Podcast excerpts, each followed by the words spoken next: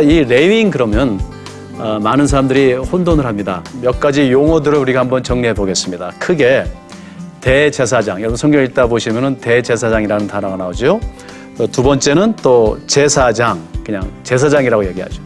어느 때는 그냥 레위인들 이렇게 에, 이야기합니다. 대제사장은요 이스라엘의 열두 그 지파 모든 성직자들을 어, 대표하는 어, 사람이고요. 또 제사장들을 대제사장이 감독하고 또 모든 백성의 죄를 대속해서 일년에한 번씩 지성소로 들어가는 사람이 바로 대제사장입니다. 재단을 중심으로 사역하는 자들을 제사장이라고 합니다. 이 나머지 레인들은 무엇을 무슨 일을 하는가? 성막 관리 일을 합니다. 성막을 세우고 치고 또 이고 운반해야 합니다. 그리고 이 레인들은 이 일을 하면서 정말 어, 힘들고 고된 일이었습니다. 그러나 동시에 그들은 모든 지파들을 하나님께로 중보하는 귀한 어, 소명을 어, 얻게 된 것입니다.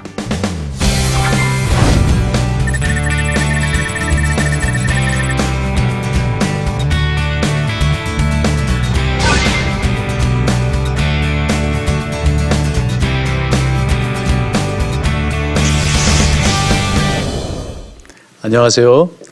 아시아연합 신학대학교에서 구약학 교수로 섬기고 있는 이한용입니다. 지난 두 어, 강의에서는 어, 하나님께서 광야로 어, 향하기 전에 사람을 세우고 그리고 레위인들을 세우는 이야기들을 우리가 나누었습니다. 오늘은 왜 그 사람들을 세우며 왜 레위인들을 세워야 했는지 그 궁극적 목적에 대해서 이야기하고자 하는데요. 그것은 그 진영을 정결케 하기 위함이고 거룩하게 하기 위함입니다. 오늘의 주제는 정결과 거룩입니다. 많은 구약학자들은 오경을 구약의 복음서라고 이야기합니다. 그리고 그 복음의 핵심을 출애굽기 19장 1절에서 6절의 말씀으로 어, 어, 이해하고 있습니다. 그 출애굽기 19장 1절에서 6절의 말씀의 내용은 어, 하나님께서 이스라엘을 애굽에서 출애굽시키시고 온 세계가 하나님께 속했다. 즉 하나님께서 창조하시고 모든 것이 하나님의 소유이다. 어, 그런데 하나님께서 그들을 애굽에서 구속하셔서 하나님의 소유로 어, 즉 자녀로 삼으시고 그들로 하여금 거룩한 백성과 제사장 나라가 되어 세상을 향해 하나님을 중보하게 하려 하심이라. 이것이 출애굽기 19장 1절에서 6절에 있는 말씀입니다. 베드로 사도는, 사도는요 이를 어, 베드로전서 2장 9절에서 이렇게 요약합니다. 너희는 택하신 족속이요 왕 같은 제사장들이요 거룩한 나라요 그의 소유된 백성이니 이는 너희를 어두운 데서 불러내어 그의 기이한 빛에 들어가게 하시니에 아름다운 덕을 선포하게 하려 하심이니라. 오경의 내용과 주제들을 우리가 자세히 살펴보면요 대부분 광야에서의 거룩한 백성과 제사장 나라와 관련된 것들입니다. 즉 제사장 그리고 거룩입니다. 제의, 정결, 부정, 세속, 거룩, 속죄 등등 어, 그 내용들을 보면 다 거룩한 백성과 제사장 나라와 관련된 것이죠. 거룩한 백성이라는 것은 하나님의 형상을 회복하는 것이고요. 제사장 나라라는 것은 어, 그리하여 세상을 중보하는 일을 하라는 것입니다. 그리고 이 오경은요, 그들을 거룩한 백성과 제사나로 삼으시는데 그 약속의 땅으로 어, 보내십니다. 여러분들 그 약속의 땅이 무엇일까요? 우리는 어, 약속의 땅 그러면 적과 꿀이 흐르는 가서 잘 먹고 잘 사는 땅으로 생각을 하죠. 그러나 우리가 이 약속의 땅, 땅에 대한 어, 성서적인 이해를 할 필요가 있습니다. 고대 근동에서는요, 이, 이 땅을 크게 네 가지로 구분했습니다. 첫째는 사막이었고요. 둘째는 광야였고요. 셋째는 어, 말 그대로 철자 그대로 적과 꿀이 흐르는 땅이고요. 그리고 넷째로는 어, 옥토였습니다. 즉 밭을 이룰 수 있는 어, 땅이죠. 자 여기서 적과 꿀이 흐르는 땅이라는 것은 무슨 땅이냐면요. 보통 이렇게 언덕이나 산지대를 이야기하는데요. 어, 거기에 작은 숲들이 있어서 여러분도 아시다시피 히브리 사람들은 유목민들입니다. 그리고 또 어, 목축을 하는 사람들입니다. 그래서 양과 염소, 소가 풀을 뜯어먹고 젖을 짜서 어, 그 젖, 젖을 요구르트로 만들고 그리고 또 그 숲에서 벌을 키워가지고 꿀을 따서 어, 꿀을 재배해서 어, 그 요구르트와 어, 꿀을 발라 먹는 거죠. 어, 적과 꿀이 흐르는 땅이라는 것은요 옥토라는 의미가 아니고요 그 어떤 특정한 땅을 이야기하는 것입니다. 자 여러분들 그 신명기 11장 9절에서 12절 또 민수기에 쭉 보면요 이스라엘 사람들이 모세에게 항의를 하죠. 당신이 우리를 이 광야에 끌고 와가지고 우리로 하여금 적과 꿀이 흐르는 땅에서 우리를 꺼내내가지고 애굽에서처럼 농사도 질 수 없는 땅, 그 그렇지만 적과 꿀이 흐르는 땅으로 우리를 보내지 않고 밭이나 적과 꿀이 흐르는 땅으로 우리를 다시 데려가지도 않- 인도하지도 못한다고 불평합니다. 여러분들 그들이 적과 꿀이 흐르는 땅에서 나왔다고 하는데 거기, 거기가 어디입니까? 이집트입니다. 이집트에서 이스라엘 사- 야곱이 에, 또 요셉이 바로에게 이야기하죠. 우리 우리 우리 우리 가족들은 원래 목축을 하는 사람들입니다. 그러니까 애굽 사람들은 목축하는 사람들을 아주 무시했거든요. 그래서 준 땅이 어디입니까? 고센 땅입니다. 고센은 목축을 할 수 있는 땅이에요. 그래서 그 땅을 적과 꿀이 흐르는 땅이라고 그랬어요. 나일강을 따라서는 옥토이고 밭을 이룰 수 있는 땅입니다. 그죠? 그러니까 우리를 적과 흐르는 땅에서 불러가지고 이 광야에서 우리를 죽게 합니까? 이렇게 얘기하는 겁니다. 또 우리를 밭과 적과 꿀이는 땅으로 인도하지 아- 하지 아니하십니까? 이렇게 항의합니다. 그죠? 여러분들 가나안에 가나안에 가 보면요, 물론 그 가나안 정탐꾼들이 이큰 과일을 메고 왔죠. 거기는 에스겔 골짜기입니다. 거기는 과실을 맺을 수 있는 곳이었어요. 그렇지만 더 들어가면은 거기는 적과 흐르는 땅인데 신명기 11장 9절에서 12절에 보면 하나님께서 이렇게 말씀하십니다. 그 땅은 애굽에서처럼 농경할 수 있는 땅이 아니다. 그리고 그 땅은 비를 소모하는 땅이다. 좋지 않은 땅이라는 것이에요. 그러니까 우리가 적과 꿀이는 땅을 은유적으로만 생각하면 안 됩니다. 문학적으로.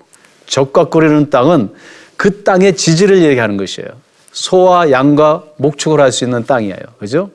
자, 그런데 이사에서 5장에 보면 하나님께서 이렇게 저주하십니다. 이스라엘아 화 있을진저 어떻게 저주하시냐면 10장에서 너희가 이제 더 이상 이 땅에서 농사를 짓지 아니하고 이 땅에서 쫓겨나서 젖과 꿀을 먹을 것이다.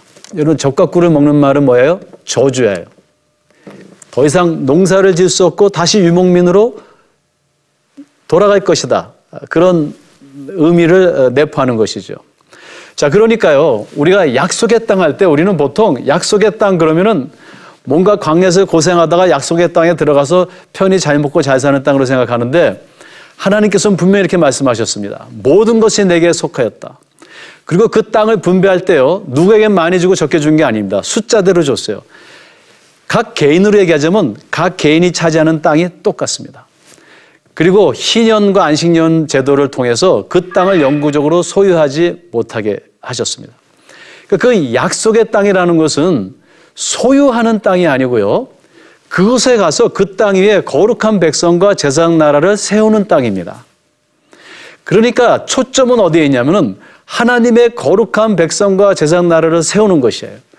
거룩하다라는 것은 하나님의 거룩하심, 그 하나님의 형상을 다시 우리에게 우리 안에서 회복하는 것이고 그러한 거룩한 삶을 통해서 그 땅에서 우상을 타파하고 열방을 하나님께로 중부하는 제사장 나라가 되라는 것이죠. 근데 오늘날 어, 우리는 어떻게 생각합니까? 어, 우리는 기복신앙에 빠져 있어요. 기복신앙은 뭡니까? 그 땅에서의 위에 거룩한 백성과 제사장 나라가 목적이 아니라 그 땅이 목적이 되는 것입니다. 이게 기복신앙이죠. 그 땅에서의 거룩한 생활은 다 잊어버리고 그 땅만 소유하려는 그는 기복신앙이죠. 하나님께서는요, 우리의 모든 것은 하나님께 이미 속한 것입니다. 우리의 소유가 아니에요. 우리의 초점은 거룩한 백성과 제사장 나라가 되는 것입니다. 따라서 하나님께서 지금 이 광야 진군에 앞서 이스라엘 백성들에게 사람을 세우고 레인을 세우라고 하는데요. 그 궁극적인 목적은 그 진영을 정결케 하여 그 정결한 곳에 하나님의 거룩하심이 거룩하신 하나님이 임재하시고 그리고 그 하나님과의 동행을 통해서 이스라엘 백성들이 거룩한 백성이 될 수 있도록 그것이 바로 목적이었던 것이죠. 광야 진군에 앞서 이스라엘 백성들이 준비해야 할 가장 중요한 것은 의식주나 무기가 아니었습니다. 그들에게 요구되는 유일한 것은 거룩한 백성과 제사장 나라가 되기 위한 거룩한 하나님의 임재와 동행입니다. 따라서 진군에 앞서 선행돼야 하는 것은 오직 한 가지인데요. 그것은 곧 정결과 거룩입니다.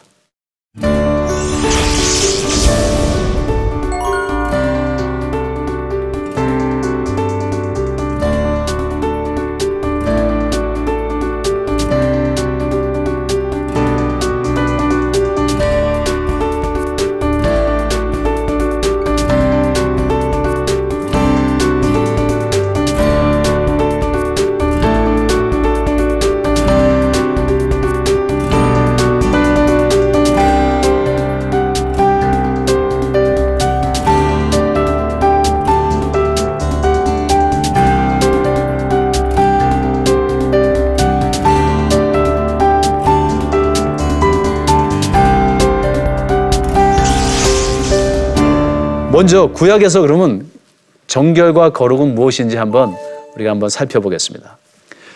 구약에서 정결은 하나님의 거룩과 밀접한 관계를 유기적인 관련을 가지고 있습니다. 거룩하신 하나님은요 정결한 곳에 임재하시고 따라서 그 거룩의 영광 카보드라고 하는데요. 카보드는 사실 무겁다는 말이고 꽉 찼다라는 말이에요. 히브리어로 영광을 카보드 이렇게 하는데 즉 하나님의 거룩한 영광에 가득한 곳으로 만들라는 것이에요. 그러므로 나는 너희 하나님이 되려고 너희를 애굽 땅에서 인도하여 낸 여호와라 그래요. 내가 거룩하니 너희도 거룩하라. 그러니까 우리의 거룩은요 이러한 관계적 거룩입니다. 그리스도의 피로 정결케 된 우리 안에 성령이 임하시고 우리는 그와의 거룩한 관계로 인하여 거룩한 백성과 제사장 나라가 되는 것이죠. 우린 보통 구약의 제사가 그 제사를 드리면은 그 제사를 드림으로 우리가 속죄, 즉 말하자면 우리의 죄가 사함받고 그래서 우리가 약속의 땅을 들어간다 이렇게 생각을 합니다. 오늘날로 말하자면 우리가 예수님의 피로 우리 죄 사함받고 천국에 간다 이렇게 생각해요. 맞는 말이지만 좀 부족한 말입니다. 여러분들 그 제사, 제2의 궁극적인 목적은 뭐냐면요. 그 제사를 통해서 그 진영을, 그 사람을 정결케 하는 것입니다. 근데 그 정결케 하는 목적이 있어요. 왜 정결케 하냐면요. 거룩한 하나님께서 거기에 임하셔야 되기 때문입니다. 그죠? 지금 말하자면 구원이라는 것은 예수 믿고 제사함 받아서 천국 가는 것. 그게 구원이 아닙니다. 예, 조심스럽게 들으셔야 됩니다. 구원이라는 것은요. 예수 그리스도의 피로 우리가 정결해져서 성령이 우리 안에 거하시는 것입니다. 그죠? 하나님과 동행한 그 상태. 그죠? 그것이 확장되는 것이 천국입니다. 물론 천국은 더 완성된, 그죠? 완전 온전한 성취이지만, 그러므로 구원이라는 개념을 우리가 잘 이해할 필요가 있습니다. 그러기 위해서 우리는 항상 정결해야 되는 것이죠. 그죠? 레이기는 이 세상에 존재하는 모든 것을요, 거룩, 과도시, 그리고 속된 것, 세속된 것, 콜, 이 두 가지로 나누고 있습니다. 그죠? 이 두 가지로 구분하고 있는데, 레위기 10장 10절입니다. 여기서 거룩이라는 콰도시라는 단어는 separate, separate, 나누었다, 구분되었다 그런 말이에요. 그러니까 거룩과 세속으로 구분했어요. 이는 하나님의 거룩한 영역과 세속적인 영역으로 구분한 것입니다. 그래서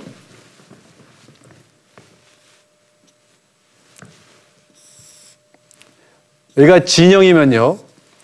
진영 밖에는 세속, 부정한 것입니다.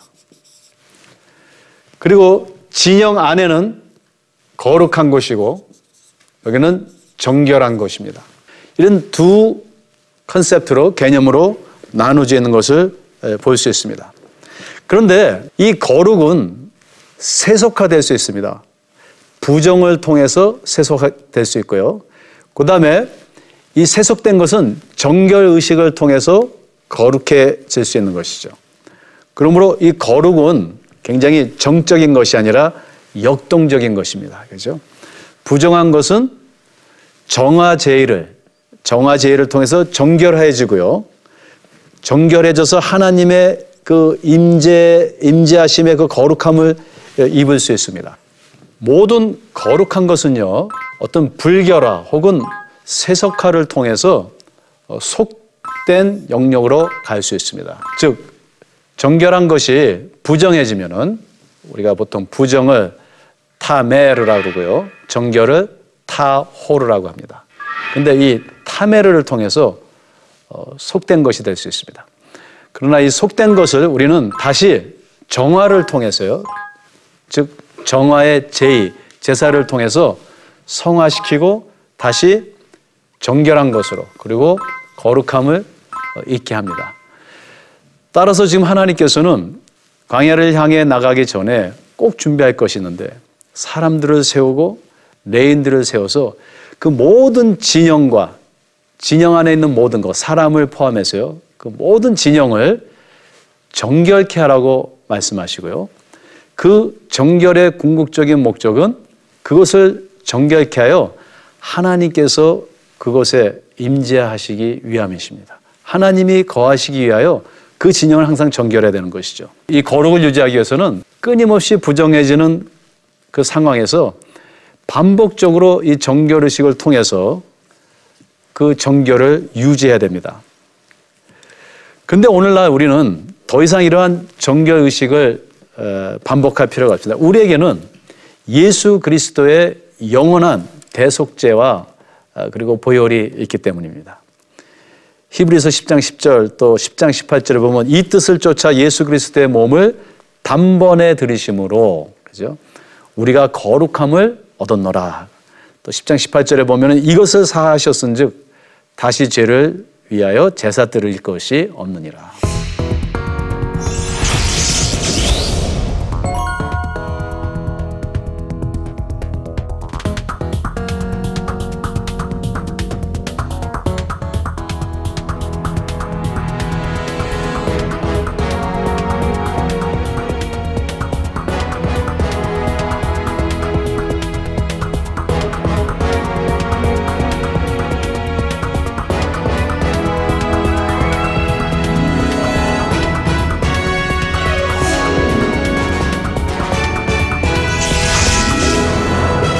자, 그러면요. 이 진영의 정결을 지금 5장 1절에서 31절에서 다루고 있는데요. 하나님은 어떻게 우리가 그러면 이 정결을 완성할 수 있는가를 구체적으로 어, 말씀해 주십니다. 첫 번째는요.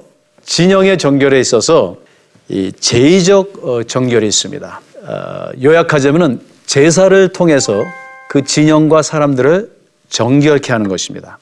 5장 1절에서 4절에 나와 있는데요. 거기에 보면은 거기 규정된 정결 의식은 제의적인 것으로서 어, 레위기 11장에 나오는 보다 더 어, 구체적인 그 어, 설명과 같은 것입니다. 그것을 요약한 것입니다. 아주 쉽게 말하자면 이런 겁니다. 진영 안에 있는 모든 부정된 것을 제거하라는 것입니다. 그죠? 씻어내라는 것이요. 그렇다면 오경에서 이 정결과 부정이라는 것은 무엇을 의미할까요? 왜 어떤 음식은 정결하고 어떤 음식은 부정하다 그럴까요? 또 어떤 동물, 물질, 현상은 정결한 것이고 또 부정한 것일까요? 어, 먼저 구약에서 정결과 부정이라는 것은 꼭 도덕적인 것을 의미하는 것이 아닙니다. 그죠? 예로 이제 여성이 여성의 월경이죠. 월경을 어, 구약에 보면은 부정한 것으로 규정하고 있는데요. 여러분들 여성의 월경은 그건 생리적인 것이고 자연적인 것입니다. 그죠? 도덕적인 부정이 아닙니다. 또 길을 가도 어떻게 뭐 나무에 탁 쳐서요. 피를 흘리면은 그 피 흘림을 부정이라고 그러거든요. 성경에서는. 근데 여러분들 그게 무슨 죄입니까? 도덕적인 부정이 아닙니다. 오경은요. 여러분들 오경을 잘 읽어 보시면은 생명과 죽음의 모티프를 가지고 있습니다. 너희가 그 선악과를 따먹으면 정령 죽으리라 그랬죠. 그러니까 생명과 죽음의 모티브. 생명은 거룩한 하나님의 영역을 상징하고요. 죽음은 타락한, 타락으로 인한 그 사탄의 영역을 어, 상징합니다. 따라서 성경에서는요, 죽음을 직접적으로 간접적으로 암시하는 혹은 상징하는 그 대표하는 것들을 어, 그것을 어, 제의적으로 상징적으로 부정한 것이라고 규정합니다. 예를 들자면 피가 우리 몸에서 나오면 죽죠. 생명을 상징하는 피가 나오면 죽습니다. 그죠? 또 시체나 썩은 것을 먹는 짐승, 또 죽음의 세계와 관련된 무덤이나 영교나 조상숭배, 레기 19장 31절 또 이런 데 보면요. 그런 것들을 상징적으로 어, 부정이라고 얘기합니다. 제의적으로 부정과 정결을 상징적으로 이렇게 구분함으로써 그 구분이 하나님의 주권에 있음을 그 의미하는 것이고요. 우리는 부정할 수밖에 부정할 수밖에 없어 어, 윤리적인 접근으로 어, 우리의 부정을 해결할 수 없음을 말하는 것입니다. 그러니까 제의적인 이 죄를 우리의 윤리적인 그런 어떠한 행위로 해결할 수 없는 것입니다. 제의적인 부정은 제의적인 것으로 정결하게 할 수밖에 없는 것이에요. 그죠? 부정한 우리가 부정한 우리를 우리 자신을 정결케 할 수 없습니다. 따라서 우리는 십자가의 제의를 통해서 즉 예수 그리스도의 대속의 보혈을 통해서만 정결해질 수 있다라는 것이에요. 자, 그래서 하나님께서는 지금 이 제의를 통해서 진영을 깨끗하게 하라 명하십니다. 근데 여기서 그치지 않습니다. 5장 5절에서 10절에는 윤리적 정결에 대해서 이야기하고 있습니다. 이 윤리적 정기, 정결의 한 예로 배상제의라는 것을 기록하고 있는데요. 이 배상제의는 뭐냐면요. 내가 타인에게 손해를 주었으면 그것을 꼭 갚아야 되는데 먼저 하나님 제사장 앞에 가서 하나님께 그 타인에게 해를 끼친 것에 대해서 죄를 사하고 사, 고하고 제사를 지내고 또 희생양을 드리고 그다음에 그것으로 끝이는 것이 아니라요. 타인에게 가서 내가 손해를 끼친 사람한테 가서 배상을 할 때 원금 플러스 1.5분의 1 그죠? 거기다 5분의 1을 더 더해 가지고 배상을 해 주라는 것입니다. 즉 이것은 무엇을 의미하냐면요. 정결이라는 것은 제의에서 끝나는 게 아니라는 것이에요. 하나님께 죄송합니다 이렇게 해서 끝나는 게 아니라는 것이에요. 그것은 삶의 지평으로 확대돼야 돼요. 구체적이 돼요. 정결은요. 믿음과 행위를 동시에 요구하고 있다는 것입니다. 분명히 하나님을 향한 회개는 이웃을 향한 배상과 연결이 돼야 되는 것이죠. 그죠? 5장 6절에서 범죄로 이 범죄라고 우리가 번역을 했는데 아샴이라는 것은요. 이것은 그 이웃을 우리가 어, 어, 사치하고도 서약 서약 아래 그것을 부인하는 경우를 이야기하고요. 우리가 타인에게 보상하지 않는 것을 어, 의미합니다. 그래서 타인에게 해를 끼쳤을 때 먼저 하나님께 분명히 회개해야 됩니다. 그러나 진정한 회개를 우리는 이제 배상으로 어, 확장시켜야 되는 거예요. 5분의 1을 더해서 실제 돌려 어, 줘야 되는 것입니다. 이어서 본문 8절을 우리가 쭉 읽어보면요. 조건부 조항이 있는데 이러한 조건부 조항은 우리 윤리적 정결을 빈틈없이 완벽하, 완벽하 게 만듭니다. 예를 들자면은 만약에 내가 배상을 해야 되는데요. 배상을 받아야 하는 상대가 죽었어요. 그럼 내가 아, 100원 벌었다. 100원을 배상해야 되는데 신났다. 하나님한테 회개했으니까 끝났어. 그리고 100원을 여기다 이렇게 집어넣고 있으면 안 돼요. 여기 보니까 그 배상받을 사람이 죽었으면은 그에게 친족이 있나 찾아봐야 돼요. 그래서 그 친족에게 배상해 줘야 돼요. 근데 친족도 없으면은 그 배상은 속죄를 위한 수양과 더불어 하나님을 대표하는 제사장에게로 돌려야 됩니다. 이게 무슨 말입니까? 내가 배상해 줄 사람이 죽었어요. 100원이 남았어요. 그럼 이 100원을 주머니에다 넣는 게 아니고 기이한 선한 일들에 또 제사장에 갖다 줘서 또 많은 그 예배하는 데 도움이 될 수 있도록 그죠? 하나님 일에 사용을 하는 것입니다. 여기서 친족으로 번역된 단어가 고엘인데요. 사실 이 고엘은 고엘은 구속자라는 의미입니다. 구속자, 구속자, 그죠? 친족으로 번역된 히브리어 고엘은 이스라엘 언약 공동체의 그 유기적 결속력을 잘 피력하는 단어인데요. 고의 어근, 가알, 구속하다. 친족이 뭐냐면 구속의 대상이라는 것이에요. 그죠? 그러므로 하나님은요, 그의 백성을 고엘이라고 부르시는데, 속량하시고 구원하시는 영원하신 고엘, 즉, 친족 되시는 구세주입니다. 예. 아, 백성들은 하나님을 고엘로 불렀죠. 고엘. 여러분들 어, 우리가 속죄함 받아서 정결케 됐습니다. 예수 그리스도의 제의를 통해서 정결케 됐어요.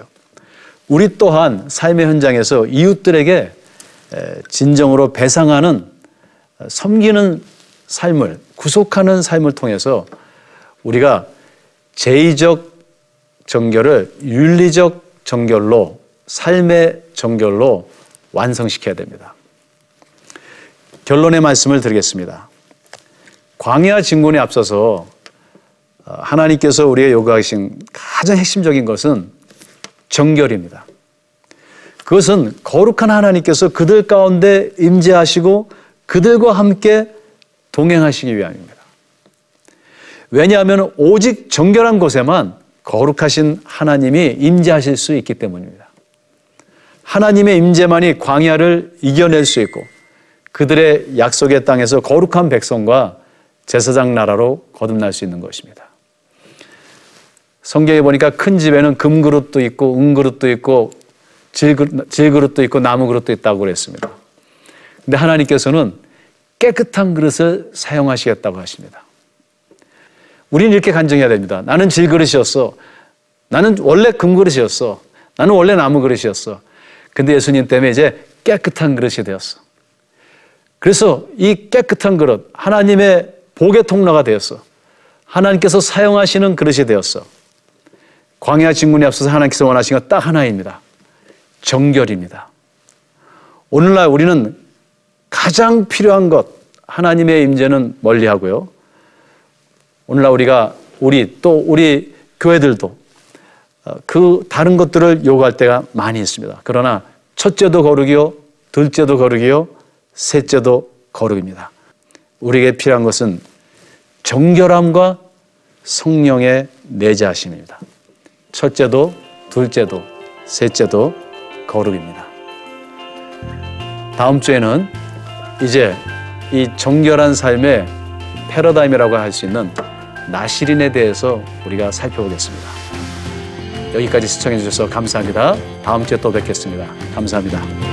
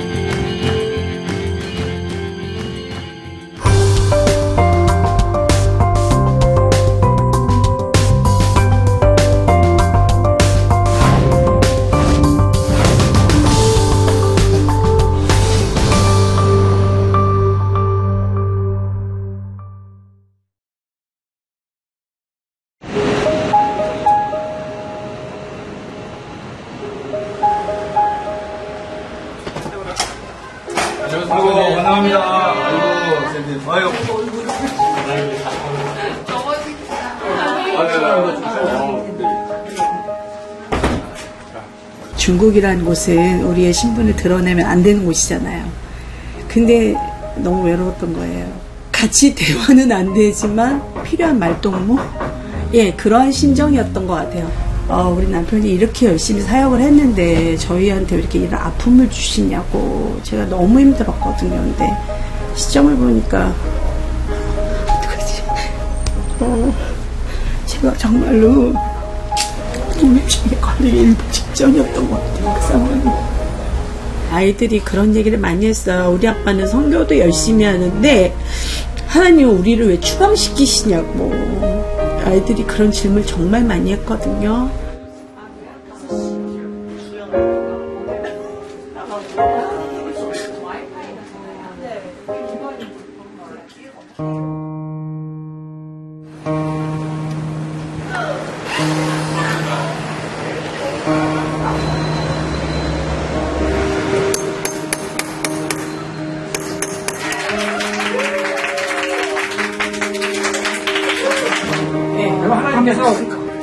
저희들하고 동물들 하늘 비냥기. 지구촌 만상에 사용하신 우리 CNTV 아버지 하나님 축복하여 주시길 원합니다. CNTV를 통해서 저희가 더 어, 성교를 더욱더 잘 감당할 수 있도록 더 많이 노력을 하겠습니다. CGN TV를 통해서 더욱더 영적으로 충전받고 아, 저희 제가 일단 먼저 충전이 돼야지 저희 선교사님도 가- 이렇게 제가 둠둠배 빌려서 잘 도울 수 있기 때문에 그 주시는 힘을 가지고 열심히 사역하도록 하겠습니다. 감사합니다.